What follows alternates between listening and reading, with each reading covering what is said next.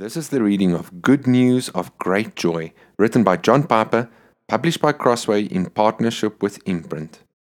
Day 15 Life and Death at Christmas. John 10, verse 10. The thief comes only to steal and kill and destroy.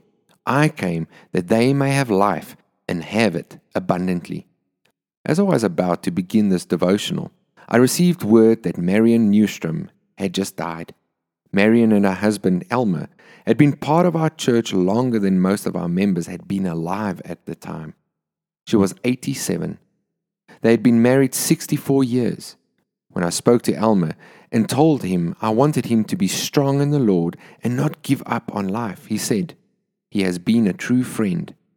I pray that all Christians will be able to say at the end of their life, Christ has been a true friend. Each Advent, I mark the anniversary of my mother's death. She was cut off in her 56th year in a bus accident in Israel. It was December 16th, 1974. Those events are incredibly real to me even today. If I allow myself, I can easily come to tears. For example, thinking that my sons never knew her. We buried her the day after Christmas. What a precious Christmas it was. Many of you will feel your loss this Christmas more pointedly than before. Don't block it out. Let it come. Feel it. What is love for, if not to intensify our affections, both in life and in death? But, oh, do not be bitter. It is tragically self destructive to be bitter. Jesus came at Christmas that we might have eternal life. I came that they may have life and have it abundantly. John 10:10. 10, 10. Elmer and Marion had discussed where they would spend their final years. Elmer said, Marion and I agreed that our final home would be with the Lord. Do you feel restless for home? I have family coming home for the holidays. It feels good.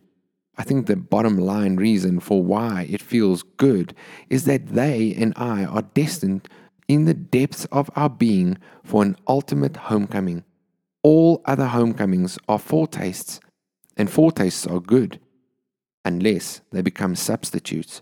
Oh, don't let all the sweet things of this season become substitutes of the final, great, all satisfying sweetness. Let every loss and every delight send your hearts a homecoming after heaven, Christmas. What is it but this? I came that they may have life. Marion Newstrom, Ruth Piper, and you and I that we might have life, now and forever. Make your now richer and deeper this Christmas by drinking at the fountain of forever. It is so near.